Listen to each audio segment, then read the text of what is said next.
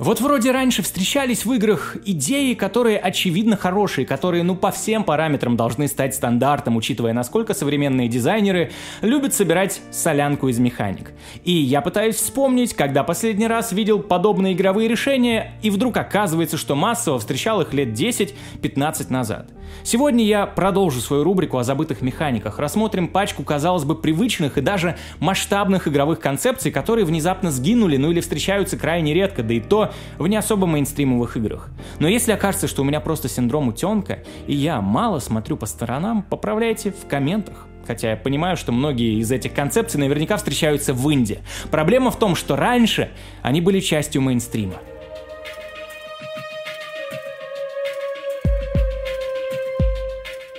Механика маскировки или переодевания? Нет, ну серьезно, у меня такое ощущение, что в индустрии какой-то заговор против этой концепции. А даже если ее внедряют, то умудряются над ней поиздеваться. В начале нулевых мы переодевались в Хитмане, искали одежду, чтобы попасть в район для знатных граждан в Готике. А спустя 20 лет, ой, мы добавили в игру про преступников маску, которая должна помешать вас опознать, но она м- не работает.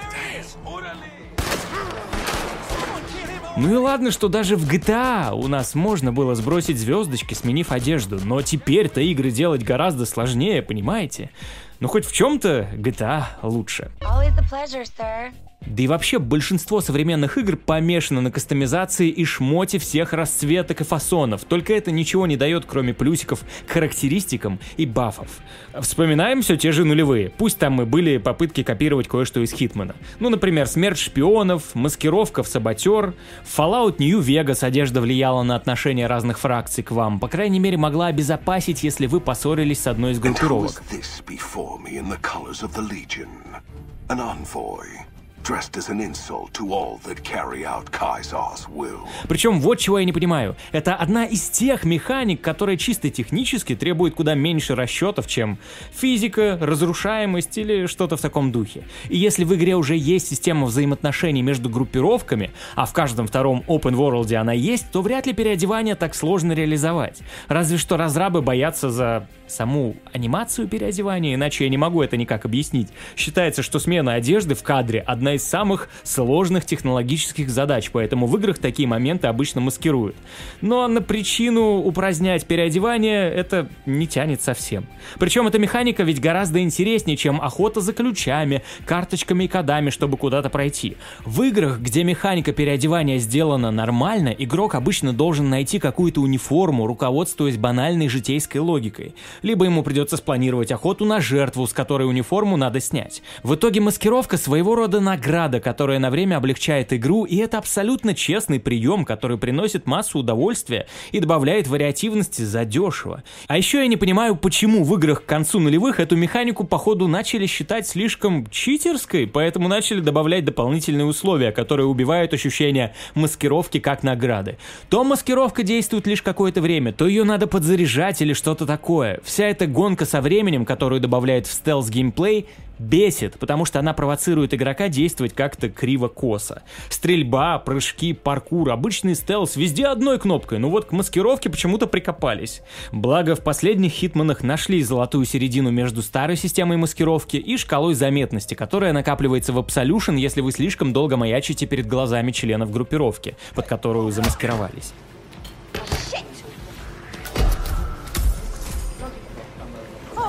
Я жду эту механику чуть ли не в каждом новом красиво разрекламированном open world, но ее нет.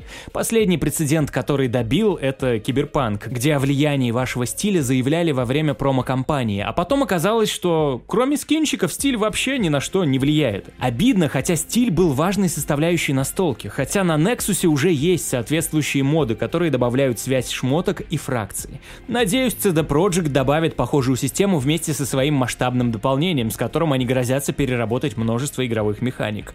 Но вообще одежда в играх это обширная тема для разговора, возможно, я подробнее по ней пройдусь в одном из ближайших видосов. Jesus Christ. Your clothes. Were you assaulted? Damn bandits. May they burn in hell. Кстати, о киберпанке и вообще свежих играх. Сейчас покупать их на ПК неудобно, надо что-то мудрить с кошельками, с переездом аккаунта, заводить зарубежные карты, верифицировать WebMoney, да и есть риск попасть под блокировку, к тому же многих игр просто нету в нашем Steam е. Но сервис Ice Games поможет купить лицензионные ключи популярных игр по выгодным ценам на ваш российский аккаунт. Ребята постоянно обновляют каталог, особенно рекомендую следить за вкладкой «Оплата без комиссии». Там можно приобрести хиты вроде Days Gone, God of War, Horizon Zero Dawn и совсем свежие игры. Ремейк Dead Space, ремейк Resident Evil 4, а скоро будет доступно то самое дополнение Phantom Liberty для упомянутого киберпанка. Если в каталоге нет желаемой игры, можно купить ее самостоятельно. Просто зайдите на Ice Games во вкладку пополнения Steam. Введите ваш логин и желаемую сумму от 100 рублей. Деньги придут за минуту, а пополнить кошелек можно через СБП, чтобы снизить комиссию. Поддержка работает круглосуточно и отвечает минуты за две после обращения. Владельцам же турецких своих аккаунтов Ice Games пополнит кошелек, и вам не придется возиться с зарубежной картой. Плюс у них можно купить Game Pass и даже игровые валюты для Apex Legends, Fortnite, Roblox, FIFA и GTA Online. А еще ребята публикуют у себя на сайте разный полезный контент, тематические подборки игр, новости и рассказывают о неочевидных возможностях Steam. Кстати, до конца августа они снизили комиссию на пополнение российских аккаунтов, так что переходите по ссылке в описании и закупайтесь на Ice Games. Не отходя далеко от кассы, вспомним в чем-то похожую механику – превращение. В отличие от маскировки, его гораздо сложнее реализовать, так как надо буквально прописывать несколько разных форматов взаимодействия игрока с миром. Наверное, один из самых ранних заметных примеров – это серия Кирби. Розовый пузырь умеет засасывать противников и за счет этого получает их способности. Геймплейную формулу игры периодически меняли, но эта основа почти всегда сохранялась. Конечно, игры серии Кирби очень простые, в некоторых вообще нельзя умереть умереть, что вроде бы должно отбивать интерес. Но за счет поглощения вы пробуете в рамках одного уровня несколько разных механик перемещения и боя, поэтому не скучно. В тех или иных формах Nintendo использовали механику превращения во всех своих главных играх помимо Кирби. В Зельде, начиная с трехмерных частей, и немного в Марио. А в Mario Odyssey вообще скопировали Кирби подчистую, но получилось даже поинтересней, так как в игре какое-то безумное количество поглощений.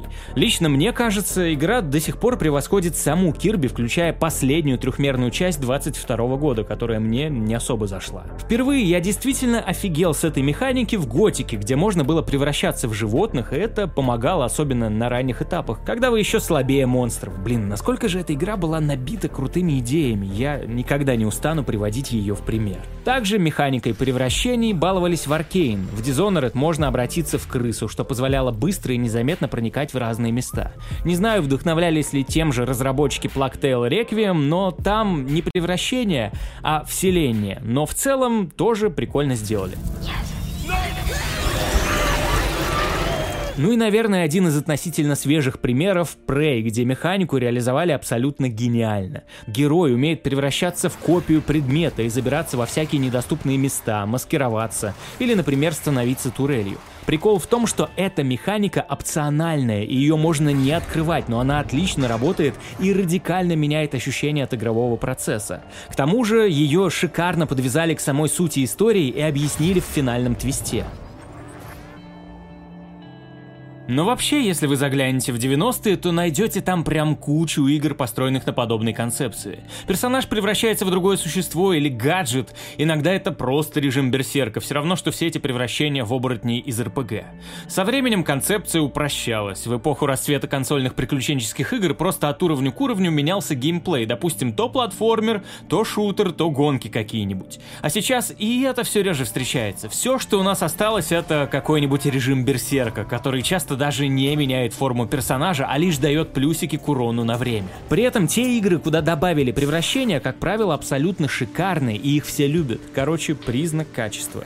Я даже думаю, может сделать отдельный выпуск конкретно про эту механику. Если хотите, чтобы я за него взялся, не забудьте написать об этом в комментах. Разрушаемость. Вообще иронично, что разрушаемость была одной из самых ранних механик в видеоиграх, а теперь она практически пропала. В Space Invaders можно было укрываться за разрушаемыми объектами. В Dig Dug 82 года... Dig Дак. Терраформинг — это основная механика игры. Нужно рыть тоннели, чтобы избегать врагов. Ну и вы наверняка играли в танчики, например, или червяков, где можно уничтожить весь ландшафт вообще.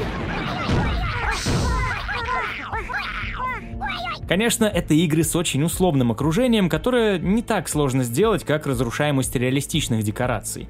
Кроме того, все-таки большинство игр с разрушаемостью, включая современные, полностью этой концепции посвящены. Какими бы они ни были веселыми, но удерживают они не так уж и долго. Многие вспоминают Red Faction и в особенности Guerrilla, Just Cause, Crackdown, Deep Rock Galactic. Ну и сюда же можно приплюсовать недавнюю инди Тирдон, а, ну и Battlefield, конечно же, но в нем разрушаемость это скорее надстройка над геймплейной формулой, а не ее основа. В любом случае, как видите, большинство таких игр с абсолютно свободным геймплеем, с довольно простым дизайном миссий и локаций, можно сказать примитивным. Понятно, что разрушаемость не подходит для игр, которые требуют какого-то фиксированного level дизайна и нарратива. Например, абсолютная разрушаемость не работала бы в иммерсивах или в стелсе, так как там суть в чередовании способностей и в поиске путей. Какое-то место для разрушения вам оставят, но не более. А в упомянутой Battlefield разрушаемость все-таки не безгранична и заранее спланирована, так как для сетевого шутера важно поддерживать определенный баланс. В некоторых случаях происходит разрушение какой-то ключевой постройки, которая переводит сражение на новый этап. Сюжетных играх чаще встречается история в духе гонконгских перестрелок, как в Макси Пейне с отлетающей штукатуркой, но и таких игр все меньше. Одну из последних сделали все те же Remedy, хотя разрушаемость там по сути работает чисто визуально, но геймплейного смысла толком не несет. Ведь даже объекты, которые вы тягаете, постоянно регенерируют, и сам дизайн уровня не меняется. Кстати, разрушаемость нагляднее всего объясняет, в чем крутость воксельной графики. В отличие от обычных пустотелых моделек, воксели как бы наполнены внутри, поэтому их можно деформировать. Именно это объединяет все тот же Worms и Тердон. Естественно, воксели не совсем корректно ведут себя с точки зрения физики, даже при значительных разрушениях какая-то постройка может на одном волоске, например, стоять. Но зато выглядит все это круто. В любом случае, разрушаемость это обычно просто аттракцион в спинномозговой новых играх с так себе геймдизайном, либо ее добавляют для зрелищности. Мало примеров, когда с ней действительно поработали с умом, допустим, как в старых XCOM, где разрушаемая среда — это тактический элемент игры. Можно поджигать, пробивать короткие пути и чужие позиции. Самое забавное, что в чем-то похожий подход среди современных игр используют в Rainbow Six Siege. В отличие от батлы, бои там происходят на закрытых пространствах, и возможность пробивать стены и разрушать объекты дает больше тактической свободы. В общем, это куда более осмысленный подход. Хотелось бы, чтобы к нему кто-нибудь вернулся, а не добавлял разрушаемость только ради самого ее факта. Хотя даже такое теперь редкость переговорам в играх обычно есть три подхода. Проверка ваших навыков, подкуп и, например, шантаж, когда вы выполняете цепочку действий, которая открывает новую ветвь диалога и позволяет вам пропустить часть задания. В каких-то играх эта механика сделана совсем примитивно, допустим, можно подкупить стражника и пройти куда надо мирно. Но иногда вам позволяют провести какое-нибудь расследование или устроить подставу, чтобы у оппонента не было выбора, кроме как склониться на вашу сторону. В других играх, вроде Disco Elysium, или Total War, переговоры порой непредсказуемы и приводят к совершенно новым геймплейным ситуациям, потому что там на механику влияет бросок кубика и какие-то плюсики к статам, но вы все равно не можете быть уверены в исходе. Переговоры добавляют в игры остроту, вариативность и углубляют образ вашего персонажа, причем порой довольно задешево. Те же миссии с шантажом вряд ли требуют дорогой постановки, достаточно создать какую-нибудь комнату и положить туда компрометирующее письмо или предмет. По ощущениям, концепция либо все реже встречается даже в РПГ, либо ее опримитивили в угоду экшен РПГ геймплею и заменили псевдовариативными выборами, которые обычно ни к чему не приводят. Вот все смеются, мол, Fallout 4 Bethesda сделали тупую диалоговую систему с сарказмом, а у меня начало бомбить еще раньше, когда они убрали довольно прикольную механику подкупа из Oblivion, которую потенциально вообще можно было докрутить до уровня LA Noir. Bethesda явно пыталась продемонстрировать возможность лицевых анимаций, и это правда прикольный, что важно, геймплейный гиммик. Из него можно было сделать целую ветку гильдейских квестов при желании. Ну и кстати, упомянутую Лей Нуар можно отнести к некому венцу механики переговоров, хотя игра все-таки стоит немного особняком, но тем не менее она очередное напоминание, что с точки зрения лицевой анимации индустрия может и продвинулась, но забыла превратить это в механику, хотя игры были к этому готовы уже лет 15 назад.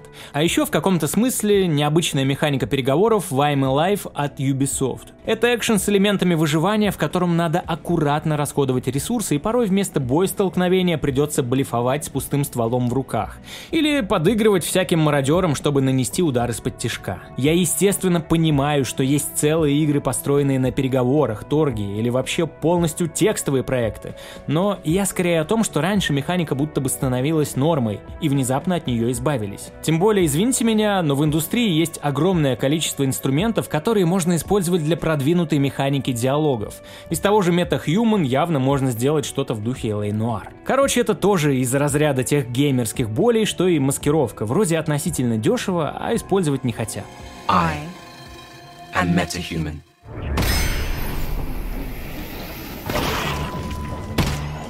Насчет того, что в современных играх недостаточно моушен управления, я, может, не совсем прав, в конце концов уже есть VR, который полностью на нем построен, но VR так и не стал массовым, как и само motion управление не превратилось в игровой стандарт, хотя большинство современных платформ и контроллеров умеют все для этого. Вообще саму идею управления движением пытались внедрять даже в 80-х и пришла она из аркадных автоматов, но, наверное, больше всего на это повлияли Nintendo. Это в целом одна из фишек их консолей, в своих успешных моделях они делали упор не на железо, а на новые способы взаимодействия с игрой. Для Nintendo 64 придумали все основные правила управления в трехмерном пространстве с помощью стика. Для Wii радикально переосмыслили управление в своих самых хайповых играх. В итоге Wii в свое время получилась чуть ли не главной семейной платформой, потому что, во-первых, motion контроль впечатляет, а во-вторых, я думаю, такое управление понятнее для нехардкорных игроков, так как в нем меньше абстракций. Ты реально целишься, ты реально бьешь. Примерно на таком принципе построено управление во всяких гиперказуалках, где надо тыкать или пальцем елозить по экрану. Ну а в Switch они скомбинировали все сразу. Полную автономность автономность консоли, как у мобилок, а именно это им и надо было сделать с Wii U. Ну и позволили выбрать стиль управления. Просто геймпад со стиками, моушен и даже немного сенсорный экран. Правда, возможность махать джойконами все-таки в большинстве игр опциональная, так что в каком-то смысле эта идея так и не стала массовой. А может в эпоху Wii с ней наигрались. Я полагаю, что на это все-таки влияет мультиплатформенность. Делать какую-то моушен механику одной из основных Рискованно в случае, если хочется перенести игру куда-нибудь на ПК. Да и между свечом, плойкой и Xbox много чего не бьется, хотя местами контроллеры похожи, но функционально и технически в них немало разных гимиков. В любом случае, я всегда чуток подпрыгиваю от восторга, когда вижу какие-то нестандартные методы управления, казалось бы, простыми действиями. В свое время очень впечатляло, когда нужно было нарисовать заклинание в Гарри Поттере, чтобы его выучить. Потом я офигел от Arx Fatalis, где заклинание надо рисовать в воздухе, чтобы использовать. Это реально очень погружающее действие. Ведь игрок на самом деле творит магию своими руками. Да, работает криво, но до сих пор впечатляет. Правда, понятно, что в современных играх представить такую механику невозможно, ведь в Арксе была боевка в низком темпе, которая идеально для этого подходила.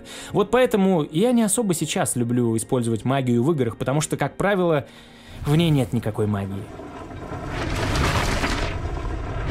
Motion помогает чуть лучше подчеркнуть всякий симулятивный опыт. Допустим, робкие попытки были сделаны в Death Stranding, там иногда используется Motion, но очень редко, для пары действий.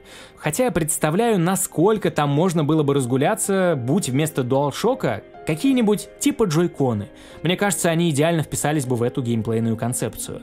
А в остальном, если не считать VR, монополия на motion контроль сейчас на стороне Nintendo. Не сказать, что я прям фанат их игр, где упор сделан именно на такое управление, но другие компании не спешат присоединяться. У Sony хоть каким-то креативом с точки зрения управления или геймплейных идей занималось подразделение Japan Studio. Совместно с подстудиями они выпустили Aiko, Patapon, Loco Roco, Last Guardian, Astros Play Playroom, в которой максимально прорекламировали возможности DualSense. Все эти игры отличались необычными подходами к управлению, но в 2021 Japan Studio расформировали, так что, судя по всему, делать упор на возможности своего контроллера Sony не особо собираются в ближайшее время. Разве что у них еще остались Molecule, авторы серии Little Big Planet, где тоже был упор на необычное управление, что особенно заметно по Вите. Но их судьба под патронажем Sony туманна. Например, в этом году они прекращают поддержку своей Dreams, которая вышла в 2020 году. Короче, motion control, да даже мышку или геймпад можно использовать куда креативнее, чем просто целиться гироскопом, но, к сожалению, хорошие примеры наскрести тяжело. И лично мне необычные методы управления кажутся интереснее и перспективнее того же VR.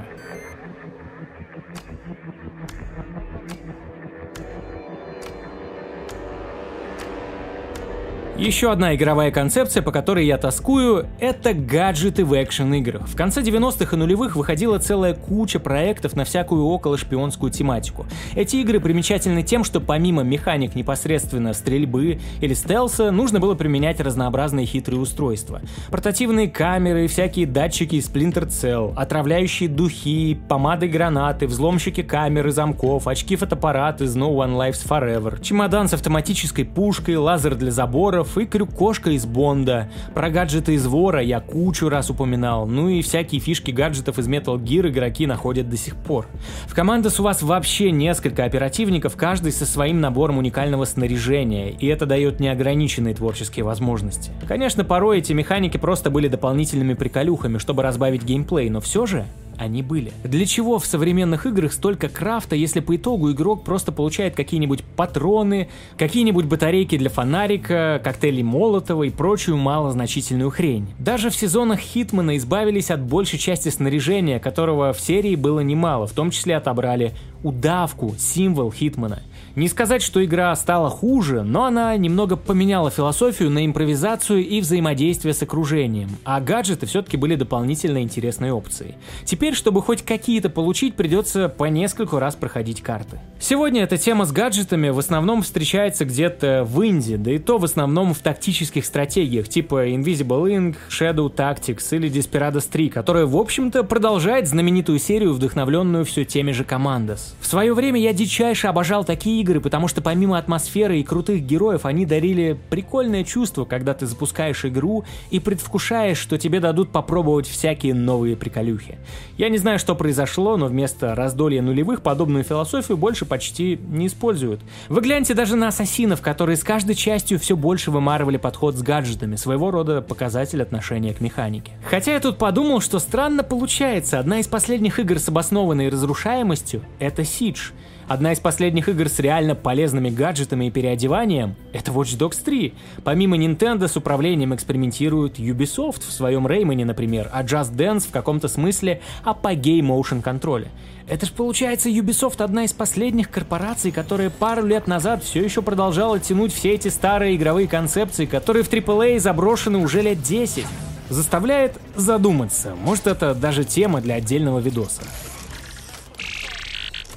В общем, остальное я приберегу для нового выпуска, если опять же будет мотивация его сделать. Все зависит от вашей поддержки. Но, дописав этот сценарий, мне как-то еще больше взгрустнулось, ведь все перечисленные идеи казались прям очевидными, которые уже были воплощены. Бери да развивай, но их нет.